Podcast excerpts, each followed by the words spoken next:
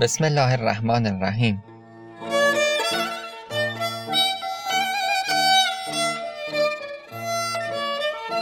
به شما دوستان همراه وعده داده بودیم که به بهانه پرداخت مولانا به عشق و نحوه پرداخت مولانا به عشق و توضیحاتی که مولانا در مورد عشق به زنده ابدی و عشق به مردگان و عشق به رنگ که نهایتا به ننگ می انجامه داد یک اپیزودی رو اختصاص بدیم به عشق از نگاه متون فلسفی و عرفانی.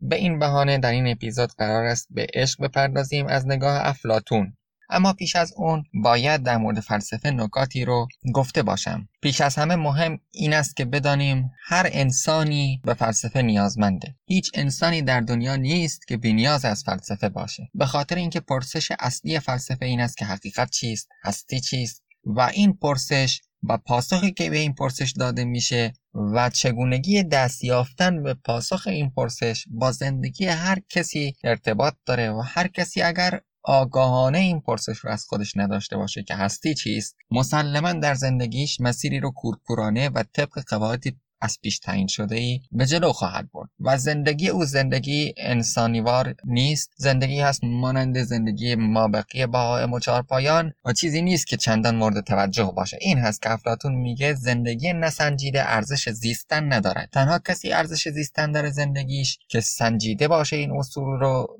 یک بار از خودش پرسیده باشه که حقیقت چیست و درباره اصولی که در زندگی او حکم فرما هست مثل اینکه درست و غلط چیست خوب و بد چیست و ما بقیه ماجراها سوالاتی پرسیده باشه و برای رسیدن به جواب اونها تلاشی کرده باشه. همه انسان ها از این جهت به فلسفه نیازمند هستند و اگر شخصا آگاهانه به سراغ فلسفه نرن کورکورانه زندگی اونها تابع نظریات فلسفی دیگران خواهد بود. مگر آنکه انسانی باشه که جدای از متون فلسفی و جدای از تفکر فلسفی به وسیله شهود از همان ابتدا به حقایقی دست یافته باشه مثل برخی از عرفا و سپس بعد از دست یافتن به وسیله شهود به آن حقایق این حقایق فلسفی در دلش قرار گرفته باشه و بتونه بفهمه که این حقایق فلسفی چیست. یعنی در ادامه ما می‌خوایم بگیم که فلسفه تنها راه همه ما انسانها برای تجزیه و تحلیل هستی در این دنیاست و در کنار اون راهی به نام شهود وجود داره که نهایتا اون هم همین اصول فلسفه رو در دل آن افراد قرار میده. اما فلسفه روشی داره برای رسیدن به حقیقت. روش فلسفه چیزی جز استدلال نیست. منظور از استدلال در فلسفه هم این هست که دو تا گزاره دو تا جمله ای که ما بتونیم درست و غلطشون رو تشخیص بدیم به گونه ای به همدیگه ربط داشته باشن که ما بتونیم جمله دوم رو از جملات اول به ضروره نتیجه بگیریم. یعنی اگر ما یک جمله الفی داشته باشیم اون جمله بی که از این جمله الف نتیجه گرفته میشه ضرورتا نتیجه گرفته بشه و بدون اینکه ما فکر بکنیم که ممکن بود نتیجه گرفته نشه در شرایط این نتیجه گرفته نمی‌شد. منظور ما از استدلال و استدلال یقینی چنین چیزی است. یعنی اینکه ما یقینا بدون اینکه تصور بکنیم که عامل دیگه وجود داره جمله دیگه ممکنه به وجود بیاد نتیجه دیگه ممکنه وجود داشته باشه یک نتیجه ای رو از چیزی بگیریم. این بهش میگیم یقین. و ما اسم آن دلیل رو خواهیم گذاشت برهان. سراغ برهان میریم تا بتونیم هستی رو بشناسیم بگونه یا جلوه از هستی رو بشناسیم. هر چیز دیگه غیر از برهان استدلالی که ضرورتا ما رو به نتیجه برسونه ما رو به شناخت نخواهد رساند. حتی اگر به اون بگیم ما رو به شناخت خوبی میرساند مثلا بگیم که احتمالا ما رو به شناخت میرسونه. مثل گفتاری که در علت و معلول گفتیم در مورد روش علمی روش علمی ادعای این رو داره که احتمالا ما رو به نتیجه میرسونه و اما خود احتمال یا برهانی هست یا تجربی هست. اگر تجربی باشه ما به دور می‌رسیم یعنی که برای اینکه اثبات کنیم که احتمال امری هست که ما رو به نتیجه میرسونه باید اول اثبات کنیم خود احتمال چیست. اگر احتمال خودش تجربی باشه باز به همان مشکلی گرفتار میشه که رابطه علت و معلول گرفتار میشن. در واقع منطق استقرایی و استقرا گرفتارش میشه و داده های تجربی گرفتارش میشه و روش علمی و علوم تجربی گرفتارش میشن. و اگر احتمال برهانی باشه یعنی از برهان نتیجه بده دیگه اون وقت خود احتمال از میان برداشته میشه و ما به صورت قطعی و یقینی خواهیم دانست که چگونه به چه نتیجه ای خواهیم رسید. به هر حال زیاد این نکات رو در موردش صحبت نمی کنیم چون بحث طولانی هست.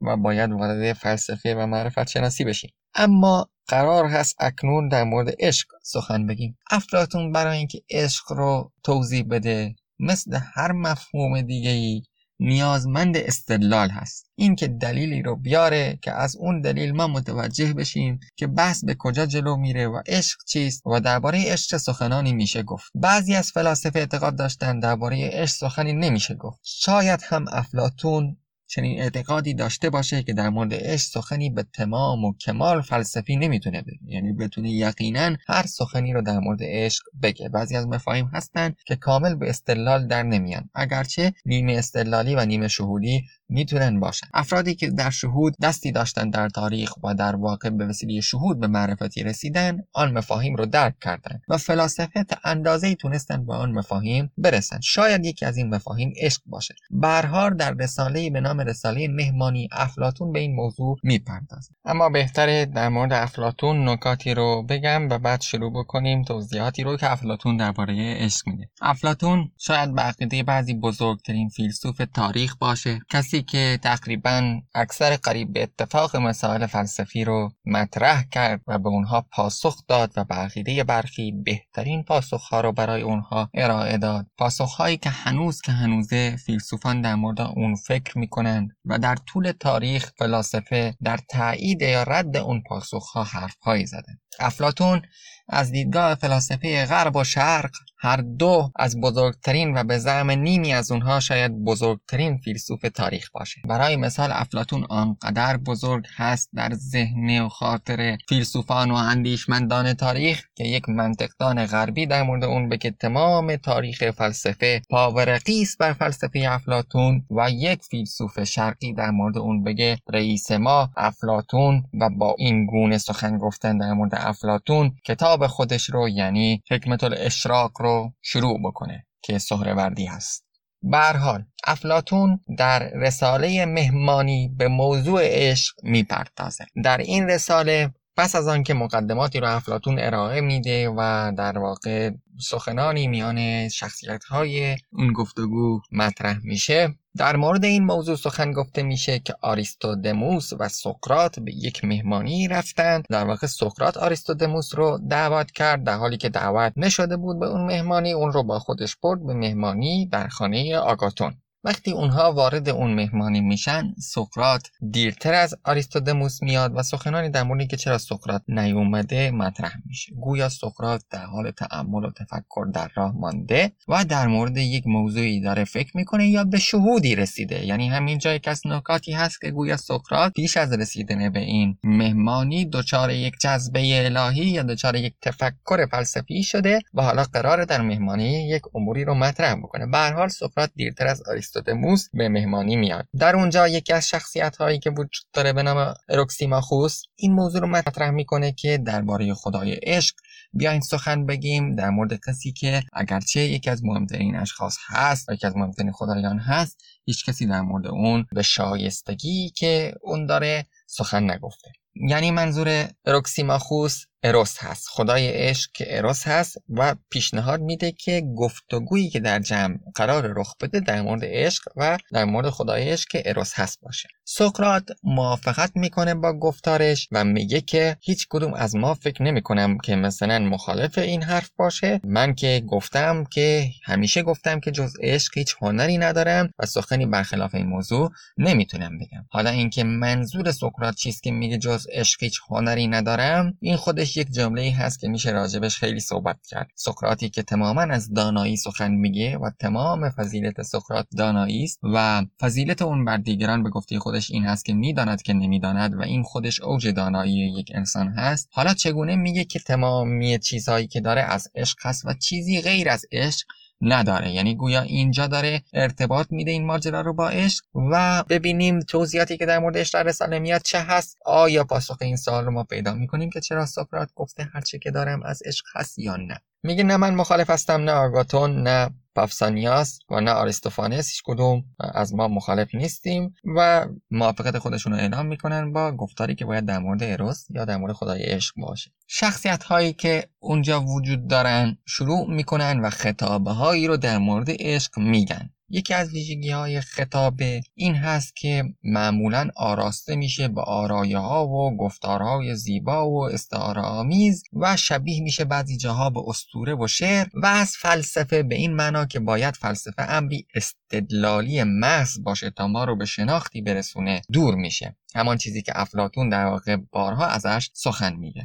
و می‌بینیم که از زبان سقرات نیز چنین نقدی به این خطابه ها وارد میشه. اما در این خطابه ها صرف تخیل و توهم محض نیست و جملاتی در این خطابه ها گفته میشه که جملاتی بسیار غنی هستند جملاتی که به وسیله فلسفه می‌تونن تجزیه و تحلیل بشن و نهایتا سقرات نیز آنها را تجزیه و تحلیل می‌کنه یا در فلسفه افلاتون به نحوی وارد میشه یا در فلسفه به صورت کلی این جملات و این تفکرها های اساتیری و این گفتارهای استعاری وارد میشه. بر حال گفتگو با خطابه شخصی به نام فایدروس شروع میشه. فایدروس اینطوری از اروس صحبت می‌کنه که گویا اروس کهنترین خدایانه میگه هیچ کسی تا حالا از پدر و مادر اروس هیچ سخنی نگفته گویا اروس پدر و مادری نداره و همینطوری که هزیود میگه نخست هستی بی نظم و در هم بود. پس زمین گسترده که گاهواره همه موجودات است و آنگاه عشق پیدا شد. این سخنی رو هزیود میگه. و همینطوری که پارمنیدس میگه که الهه جان آفرین عشق را پیش از خدایان دیگر آفرید. عشق و اروس در واقع نخستین خدایی است که به وجود میاد و پیش پدر و مادری نداره و پیش از همه خدایان هست. فایدروس با این سخن می‌خواد کهنترین خدا رو به اروس نسبت بده و بعدا می‌بینیم که در مورد این سخن خودش چه چیزهایی گفته میشه. بعد میگه که برتری در واقع اروس فقط این نیست که او قدیمی ترین هست و فضل او فقط به قدمت او نیست بلکه یکی از دلایلی که برتری داره نسبت به بقیه خدایان این هست که سرچشمه والاترین نعمت ها هست اروس. حالا اینکه به چه معناست این حرف فایدروس خود فایدروس در مورد اون توضیحاتی میده.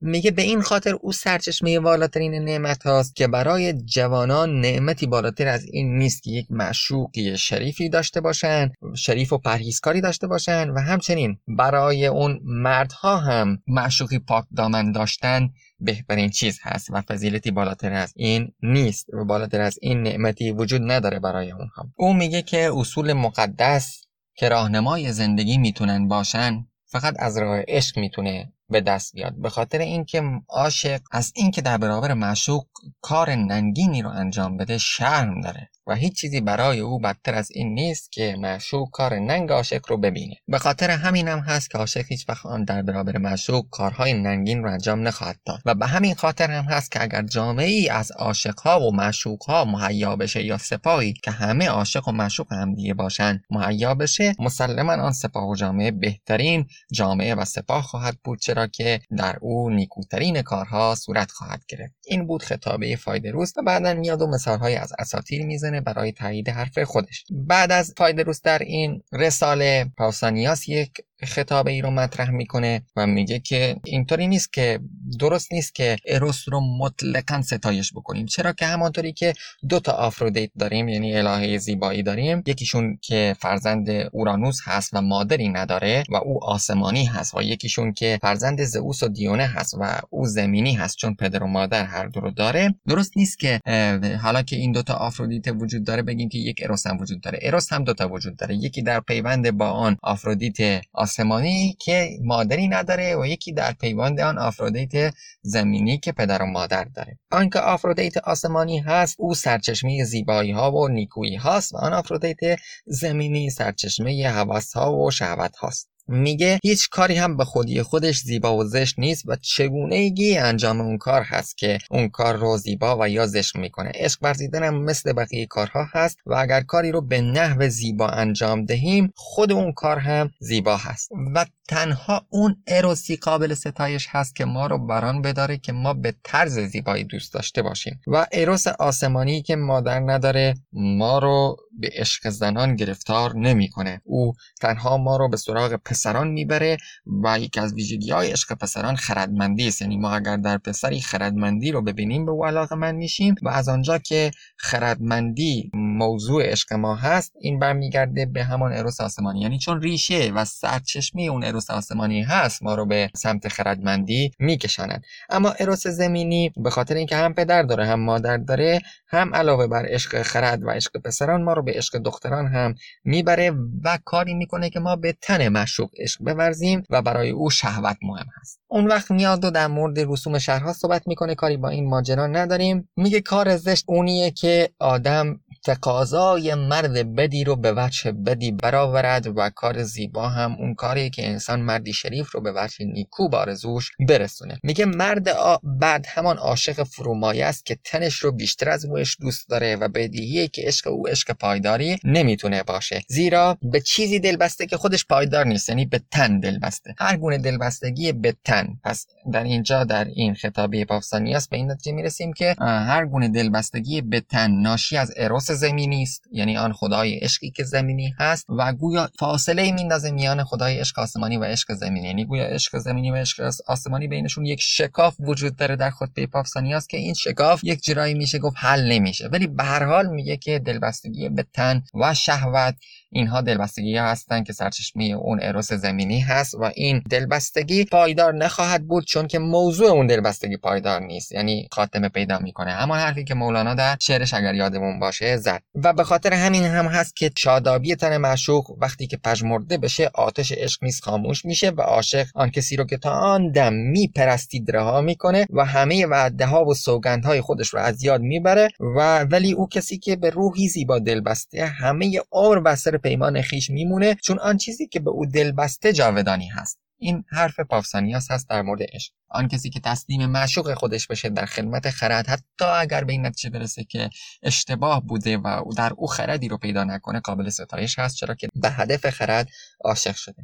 میگه در واقع اگر کسی فکر بکنه که یک معشوقی توانگر هست و به او دل ببنده و بعدا بفهمه که اون توانگر نیست و یا توانگری مشروخش از بین بره برای عاشق ننگ و رسوایی به بار خواهد آمد. اما اگر به این هدف بره که مشروخش خردمند هست و برای اینکه خرد برسه به این هدف بره و بعد ببینه مشروخش خردمند نیست هیچ ننگ و رسوایی به بار نمیاد. ولی در عوض آن عشقی که ریشه داره در اروس آسمانی چون ما رو فقط متوجه خرد می‌کنه همیشه برای انسان سودمند هست و همیشه انسان رو به سراغ فضیلت و خردمندی می‌بره و نفعی برای انسان داره. در حالی که هر عشقی که نسبت به آفرودیته زمینی داره و نسبتی به اروس زمینی داره فرومایه و پست هست و ما رو به ننگ و رسوایی میرسونه. من که اینها رو دارم توضیح میدم. شما اگر می‌تونید یادآوری بکنید شعر مولانا رو و مقایسه بکنید با آن اتفاقی که در شعر مولانا افتاد با عشق کنیزک عشق زرگر عشق پادشاه و عشق پیر همه اینها رو با هم دیگه مقایسه بکنید. متوجه میشید که چقدر این مفاهیم به هم دیگه نزدیک هست در افلاتون و مولانا. اما به حال هنوز ما وارد فلسفه نشدیم. اینها توضیحات اساطیری و توضیحات زیبایی هستند در مورد عشق اگر چه جملاتی عمیق هستند که در فلسفه قابلیت تجزیه و تحلیل دارن یعنی ما باید هنوز مرز فلسفه و اسطوره رو نگه داریم اگرچه خیلی خیلی مهم هست این جملات برای فهم عشق به صورت فلسفی. چرا که داره ما رو به صورت تدریجی و پلکانی افلاتون ما رو می‌بره به سمت فهم عشق. اکنون ما متوجه این شدیم که اروس یا عشق صرفا آسمانی نیست و صرفا نیک نیست. پس از این جهت می‌تونه یک چیزی باشه که فرومایه و پست باشه. یعنی هر دو جهت خودش رو داره هم می‌تونه عشق امری متعالی باشه هم امری فرومایه و پست باشه. این رو پافسانیاس اضافه می‌کنه گویا به درک ما از این ماجرا. و بعد از او اروکسیماخوس طبیب صحبت می‌کنه و در مورد اینکه اروس فقط جنبه روحانی نداره بلکه سازگاری تن و سازگاری پزشکی و موسیقی و هماهنگی که در تن وجود داره میان عناصر متضاد و هماهنگی که در دنیا میان عناصر متضاد به وجود میاد همه مدیون عشق هست. صحبت می‌کنه در مورد اینکه همه زیان ها و مرض هایی که در تن در جامعه و در هر جا وجود داره ناشی از آن آفرودیته یا اروس زمینی هست یا عشق زمینی هست و هر هماهنگی و سازگاری وجود داره؟ ناشی از آن عشق آسمانی است. یک جورایی تکمیل می‌کنه خطابی پیش از خودش رو و بعد از او هم آریستوفانس میاد و در مورد عشق یک خطابه ای رو میگه. و میگه که مردم یه زمانی کامل بودن اینها هر دو نفری در واقع یکی بودن اما بعد گناهی صورت میپذیره خدا میاد و این انسانها رو نصف می‌کنه و هر کسی اکنون در پی نیمه گم شده خودش هست. آنکه یک زمانی نیمه زنانه داشت اکنون در پی زن هست آنکه یک زمانی نیمه مردانه داشت در پی مرد هست و توضیحاتی رو به این گونه ارائه میده تا در واقع یک جورایی بتونه این هماهنگی میان اروس زمینی و آسمانی رو انجام بده. بگه که چگونه میشه این عشق به شهوت عشق به امور زمینی رو با عشق به امور آسمانی با هم دیگه یک ارتباطی داد. شاید افلاتون منظور نظرش این هست که داره این خطابه ها رو در زبان این افراد مطرح می‌کنه. چون اگر ما انسانهایی بودیم که ابتدا دو در واقع تن بودیم با هم دیگه و بعدا نصف شدیم و حالا داریم من میشیم به اون تن دیگرمون که در این دنیا هست و به نحوی اگر زن بوده به آن زن اگر مرد بوده به آن مرد آن کسی که به مرد اگر نیمه گم شدهش مرد بوده دل ببنده یعنی به خرد و فضیلت دل بسته و او ارزشمندتر هست کارش. اینطوری توضیح دادن. شاید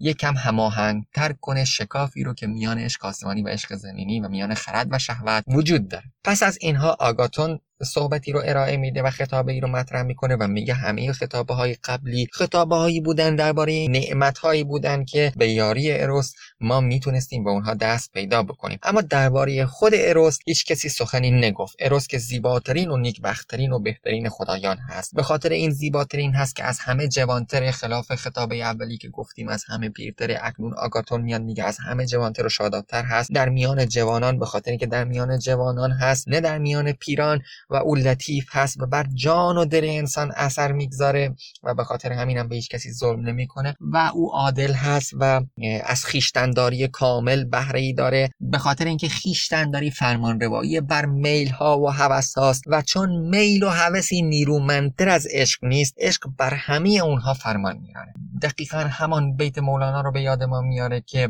هر که را جامز عشقی چاک شد او هرس و جمله عیبی پاک شد. همه این خطابه ها یک ارتباطی با ابیات مولانا دارن اما همانطور که این خطابه ها به جامعه ادبیات و استعاره و اسطوره آراسته شدن مولانا هم به اونها آراسته شده و اکنون خطابه آگاتون رو ادامه میدیم به همین معنا که عشق بر همه اون میل ها در واقع فرمان میرانه. پس همه میل ها میره کنار و در عشق خیشتنداری رو مشاهدش هستیم. یعنی کنترل امیال انسان. بیش از این اگر یادتون بیاد توضیح دادیم که در مولانا چرا این اتفاق میفته چون که عشق فقط آن فردی که عاشق میشه در عشق معشوق خودش رو می‌بینه. چیز دیگری نمی‌بینه که نسبت به اون هرس داشته باشه. و به خاطر همین همین هست که آز و هرس در عاشق کشته میشه. اگر واقعا عاشق معشوق خودش باشه. آگاتون اینطور صحبتی رو ارائه میده و نوبت می‌رسه به سقراط تا خطابه ای رو مطرح بکنه. آن انتظاری که ما از سقراط داریم این هست که سقراط بیاد و خطابه خودش رو به زبان فلسفی بگه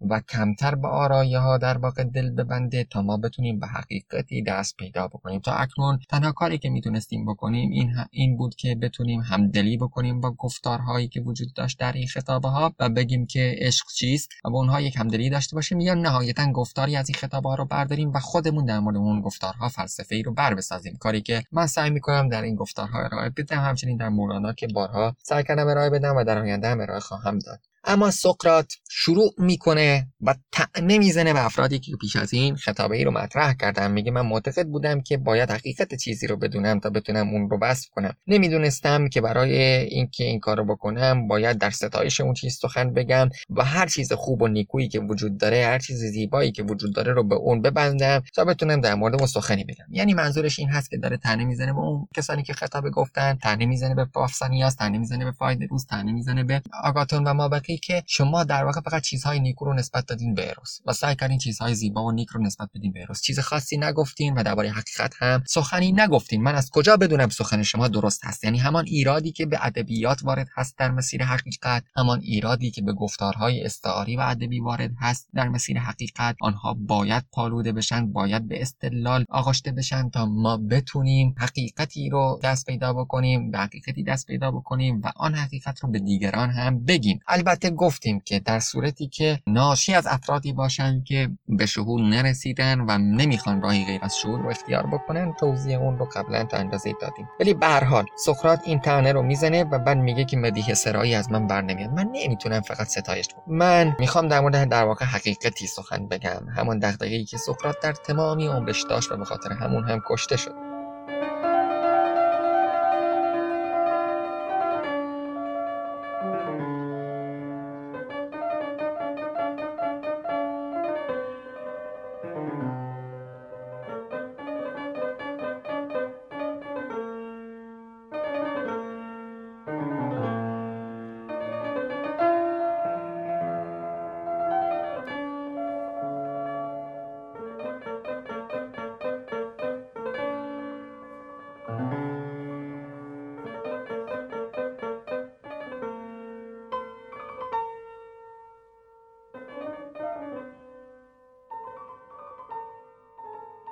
بعد یک گفتگوی کوچکی رو با آگاتون انجام میده و در اونجا از آگاتون می‌پرسه که آیا عشق عشق چیزیه یا عشق هیچ چیز نیست. آگاتون مجبور بگه بله عشق چیزیه. خب اگر عشق چیزیه آیا خواهان اون چیز هست یا نه؟ خواهان اون چیز نیست. میگه خواهان اون چیز هست. میگه خب اگر خواهان اون چیز هست پس اون رو نداره. یعنی اگر عشق چیزی رو می‌خواد گفتیم عشق عشق چیزیه. و چون عشق چیزیه پس اون چیز رو می‌خواد. و چون اون چیز رو می‌خواد پس اون چیز رو نداره. و اگر اون چیز رو داشت که نمی‌خواست. یعنی اگر کسی چیزی رو داشته باشه که نمی‌خواد. به خاطر اینکه آن, آن کسی که چیزی رو داره اگر هم می‌خواد برای مثال اگر کسی مثلا توانا هست و باز توانایی رو می‌خواد یا اگر کسی پولدار هست باز پولداری رو می‌خواد زیبا هست باز زیبایی رو می‌خواد به این معنا هست که می‌خواد در آینده هم زیبا باشه. یعنی اون آینده ای که نیامده و نداره رو دوست داره داشته باشه و زیبایی در اون هم ادامه پیدا بکنه. پس آن چیزی رو که نداره رو انسان می‌خواد یا یک چیز می‌خواد نه آن چیزی رو که داره. پس عشق هم خواهان چیزی است که نداره. و چون آگاتون هم گفته بود که عشق در پرتو زیبایی هست که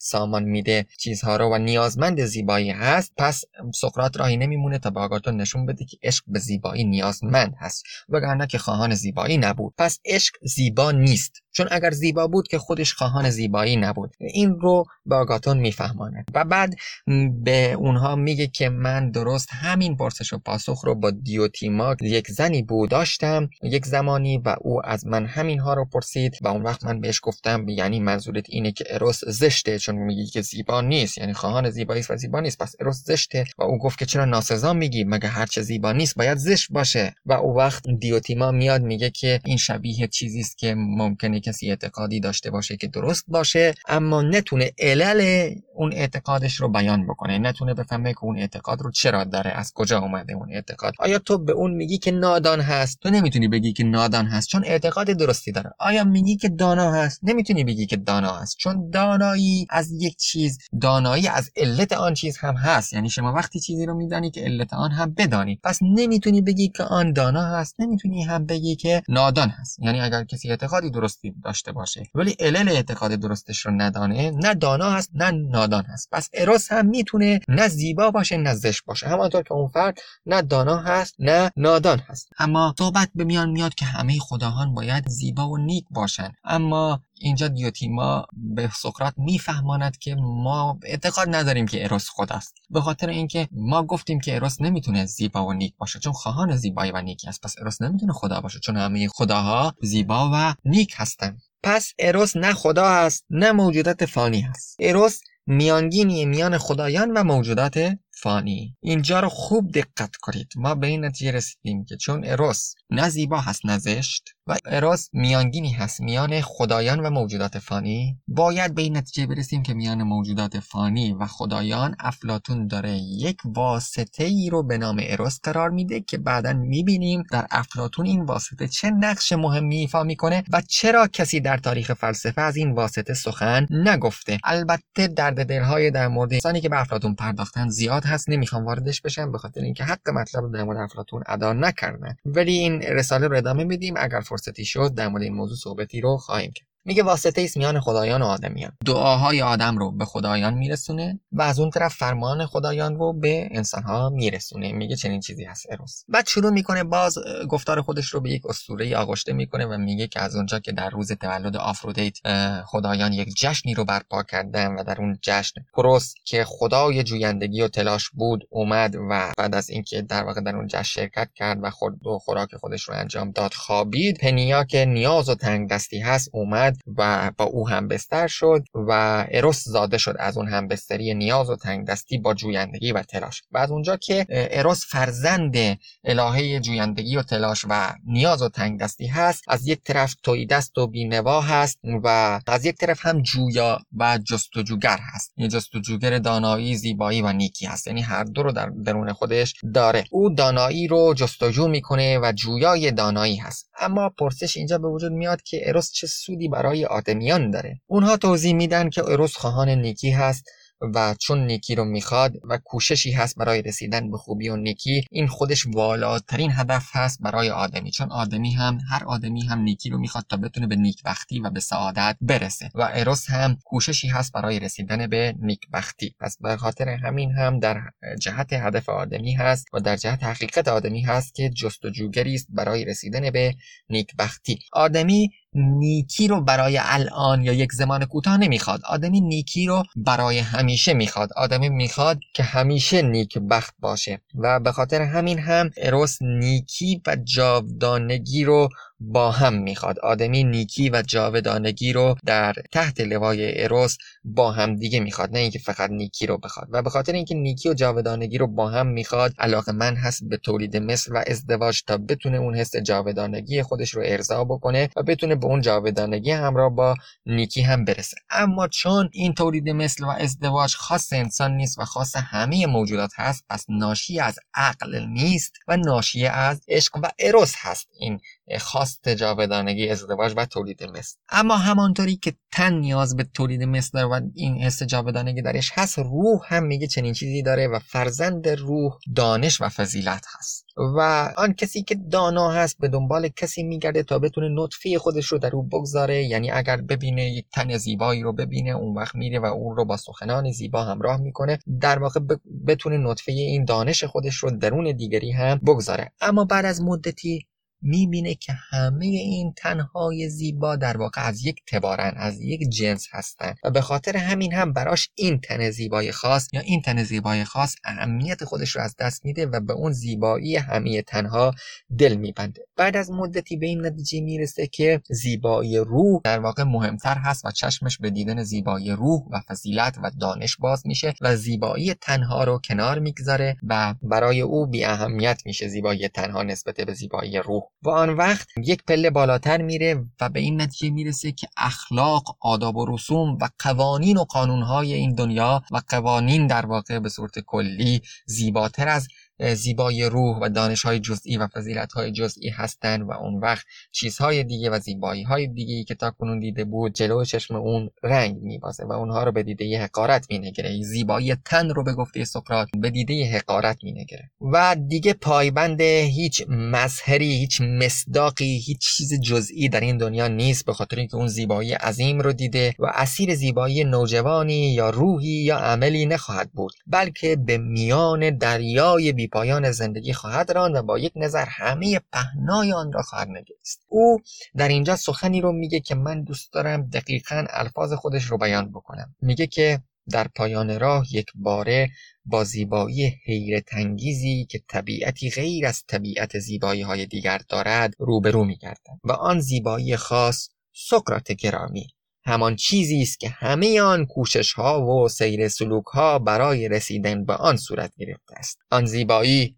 اولا موجودی سرمدی است که نه به وجود می آید و نه از میان می رود و نه بزرگتر می گردد و نه کوچکتر.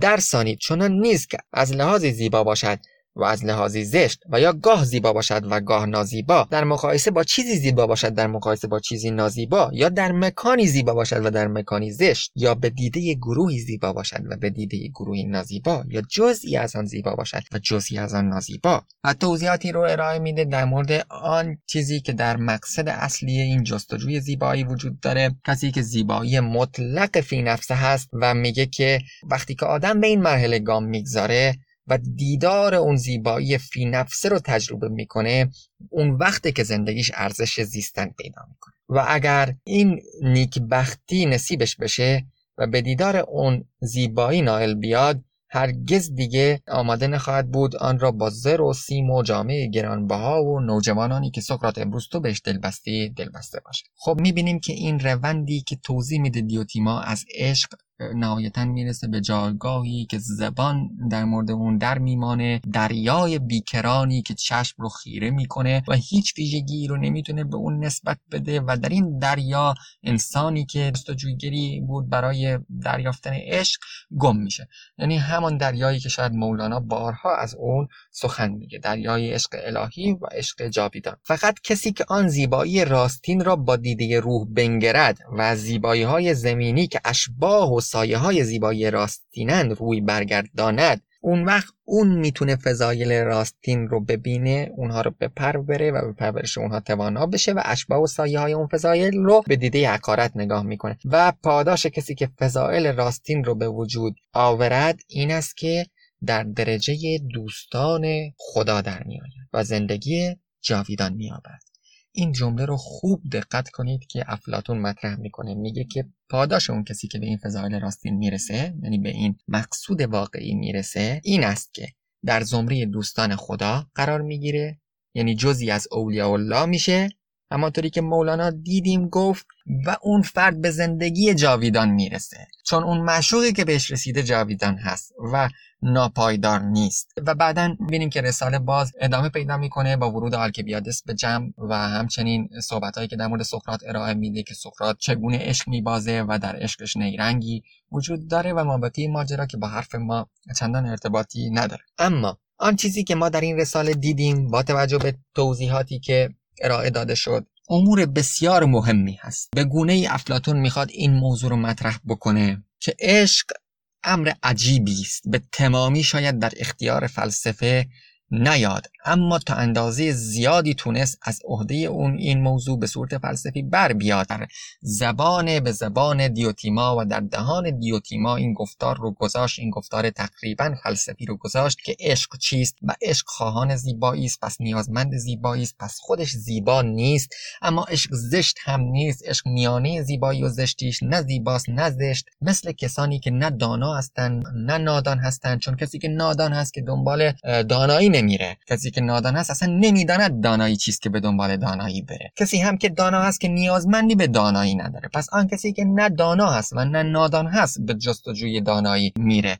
همینطوری هست اروس که نه زیبا هست و نه هست به جستجوی زیبایی میره به جستجوی دانایی میره نه دانا هست و نه نادان هست و این سرچشمه آن جستجوی ما انسان هست که به سمت دانایی و به سمت زیبایی و به سمت نیکی میریم چون نه نیک هستیم نه بد هستیم نه زیبا هستیم نه زشت هستیم نه دانا هستیم نه نادان هستیم. اما نهایتا این جستجو وقتی که ما به این نتیجه برسیم که ما فقط نیکی رو نمی‌خوایم بلکه نیکی جاودانی رو می‌خوایم. اینطوری نیست که من این لحظه فقط زیبایی رو بخوام و لحظه دیگه نخوام. من همیشه زیبایی رو می‌خوام و چون این زیبایی و جاودانگی با هم دیگه پیوند داره. ما میایم وصلت می‌کنیم تولید مثل می‌کنیم. اما چون این تولید مثل یک ویژگی عام هست برای همه و در همه موجودات هست ریشه در عقل نداره. اما آن چیزی که ریشه در عقل هم داره یعنی آن امر روحانی هم که درون ما هست اون هم نیازمند این هست که تکثیر پیدا بکنه. به خاطر همین هست که آن فردی که فیلسوف هست آن فردی که در جستجوی حقیقت هست نیاز می‌بینه به کسی که بتونه حرفای خودش رو به اون بزنه. ابتدا به سراغ تنهای زیبا میره و بعد که فهمید که این تنهای زیبا با هم یک اشتراکی دارن در زیبایی و همه اونها از یک جنس هستند. این تن خاص و اون تن خاص رو رها می‌کنه و به خود زیبایی دل میبنده و نهایتا به این نتیجه می‌رسه که زیبایی واقعی در امور روحانی فضیلت و دانش هست نه در تن. و این تن جلو چشمش رنگ میبازه و نهایتا به این نتیجه می‌رسه که اون زیبایی در قوانین هست در فضیلت و اخلاق هست نه در دانش خاص یا این دانش خاص. و اینها جلو چشمش رنگ میبازه و نهایتا به این نتیجه می‌رسه که یک زیبایی مطلقی هست که اون زیبایی خودش هیچ نسبتی با چیزهای دیگه نداره نه در مکان هست نه در زمان هست و نسبتی با چیزهای دیگه ای داره. چیزهای دیگه از او بهره می‌گیرن در حالی که در اون هیچ تأثیری نداره و میگه آن کسی که به اون مرحله برسه جزئی از دوستان خدا خواهد بود و اون به اون مرحله جاودانگی خواهد رسید همانطور که خود زیبایی جاودان هست. یعنی خود زیبایی و جاودانگی یکی میشه. اگر شما نظریه افلاتون رو تا اندازه‌ای بدانید متوجه میشید که چقدر اهمیت داره ساخت یک مفهومی یا پرداختن به یک مفهومی که میانه موجودات فانی و جهان حقیقت و جهان ایده ها باشه اگر هم آشنایی ندارید که من خلاصه بگم افلاتون میگه مفاهیمی که ما استفاده می‌کنیم کلیات یعنی آن چیزهایی که در این دنیا ما می‌تونیم مستاقهای زیادی ازش بشمریم اما خودش مستاقی در این دنیا نداره برای مثال. مثلا وقتی ما میگیم انسان می‌تونیم بگیم این علی انسانه اون احمد انسانه این محمد انسانه. اما نمی‌تونیم خود انسان رو نشون بدیم. خود مفهوم انسان مفهوم کلی هست قابل اشاره نیست. اما مصداقهای اون قابل اشاره هستند جزئی هستند این مفاهیم کلی در این دنیا قابل اشاره نیستند پس این مفاهیم کلی کجا هستند بدون این مفاهیم کلی اصلا نمیشه حرف زد. خوبی یک مفهوم کلی زیبایی یک مفهوم کلی انسان حیوان و ما بقیه همه اون مفاهیم کلی که خودتون می‌تونید تصور بکنید. اینها مفاهیم کلی هستن بدون اونها هیچ سخنی به میان نمی‌تونه بیاد. اما اینها اگر هستی نداشته باشند چگونه ما از اونها سخن میگیم؟ اینها باید هستی داشته باشند اما اگر هستی دارند پس چرا تو این دنیا قابل نشان دادن نیستن؟ مثل امور جزئی مثل این احمد این علی این سعید این حسن اینهایی که میشه بهشون اشاره کرد. چرا به انسان نمیشه اشاره کرد؟ افلاتون قائل هست که این انسان و سقراط قائل هستند که این مفاهیم هستی دارند اما نه در این دنیا. و در واقع این مفاهیم هستی دارند چون اگر اینها هستی نداشته باشند اون وقت اون جزئیات و اون مصداق ها نمی‌تونن هستی داشته باشند چون علی این علی خاص مصداقی هست از آن انسان. پس اول باید انسان هستی داشته باشه تا علی بتونه هستی داشته باشه. میگه چون این مفاهیم در این دنیا هستی ندارن هستی اونها رو در یک دنیای دیگه نام می‌بره به اون میگه جهان ایده ها و در مورد اون یک توضیحاتی ارائه شده منتقدان گفتن که افلاتون با ساخت جهان ایده ها شکافی ایجاد کرد میان این جهان خودمون جهان محسوسات جهانی که قابل اشاره هست و جهان ایده ها که قابل اشاره نیست. اما منتقدان نتونستن به نظر من مفاهیمی رو در افلاتون متوجه بشن مثل همین عشقی که افلاتون بیان می‌کنه. افلاتون پر واضح است که عشق رو یک واسطه می‌گذاره میان این دنیا و اون دنیای ایده ها و دلیلش رو هم میگه. عشق خواهان زیبایی است. یعنی در واقع نه اینکه یک چیز خاصی از قابل اشاره که او خواهان زیبایی هست نه همین جستجوی زیبایی و جستجوی نیکی یعنی چیزی به نام نیکی رو ما نداریم که اون رو جستجو می‌کنیم.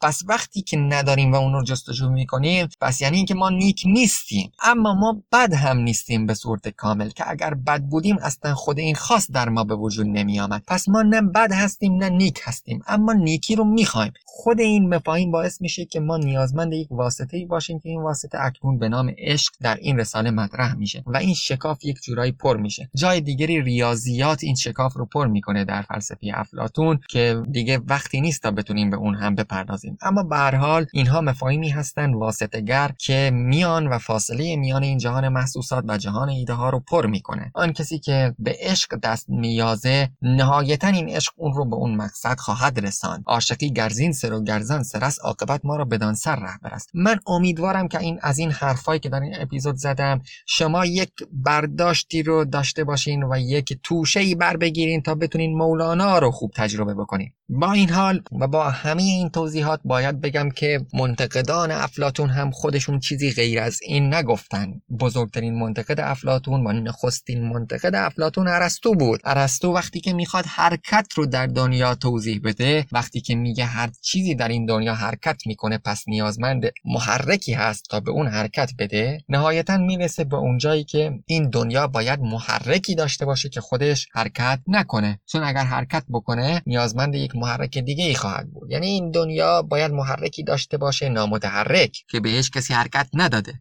و اون وقت ارسطو برای اینکه بگه این محرک نامتحرک با این دنیا چه رابطه ای داره مجبور میشه به این زبان دست پیدا بکنه که زبان استعاری هست و خودش هم دچار اما مشکلاتی هست که خودش میگه که افلاطون هم دچار مشکلات هست. اون میگه این محرک نامتحرک به وسیله شوق با این دنیا در ارتباط هست. حالا اینکه شوق چیست؟ خودش مسئله هست که میشه مطرح کرد و در صحبت کرد و نقد کرد ارسطو رو.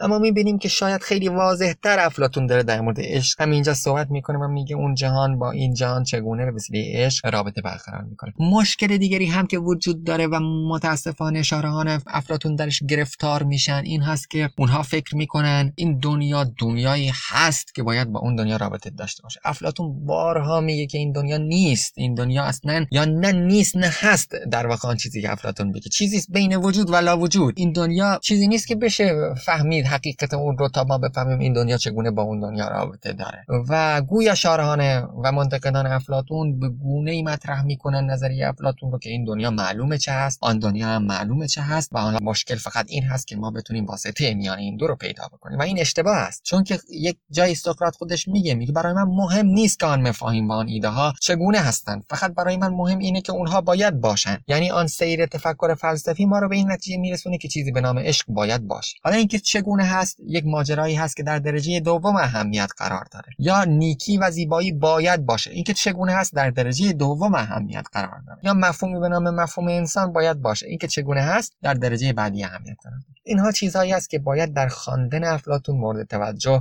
قرار بدید. متاسفانه پژوهش های جدیدی مخصوصا پژوهش هایی که آلوده هستند به روش علمی و دانشگاهی نمی‌تونن این خواست فلسفه رو برآورده کنن که با دلیل باید به سراغ این um, موضوعات رفت و با استدلال باید به این شناخت رسید. چرا که اونها سراسر منبع ای هستن و ما در منطق و فلسفه داریم که منبع یعنی اشاره به منبع و اشاره به مرجع چیزی جز مغلطه نیست. شما نمی‌تونی بگی چون فلانی گفت پس فلان نتیجه رو می‌تونیم بگیریم. شما باید دلیل بیاری همونطور که دیدیم افلاتون و سقراط هم بارها مطرح می‌کنن. سقراط خطاب به خطاب گویان رساله مهمانی میگه شما گفتارتون رو در استاره و آرایه ها و اساطیر آمیختید و چیزی از حقیقت گفتی و حالا او به زبان فلسفی میاد و از حقیقت سخن میگه. همانطوری که در آپولوژی در رساله ابتدایی خودش هم این موضوع رو مطرح می‌کنه. البته اینها بیشتر درد دلهای فلسفی هست و موضوعی که بخوایم به عشق بپردازیم. منظور نظر بنده این بود که حتی عشق که مفهومی شهودی هست تا اندازه دستمایی فلسفه می‌تونه قرار بگیره و باید قرار بگیره. چرا که ما انسان ها به خاطر این ویژگی عقلانیمون هست که انسان هستیم. اگر این ویژگی عقلانیمون رو کنار بگذاریم دیگران برای ما تصمیم می‌گیرن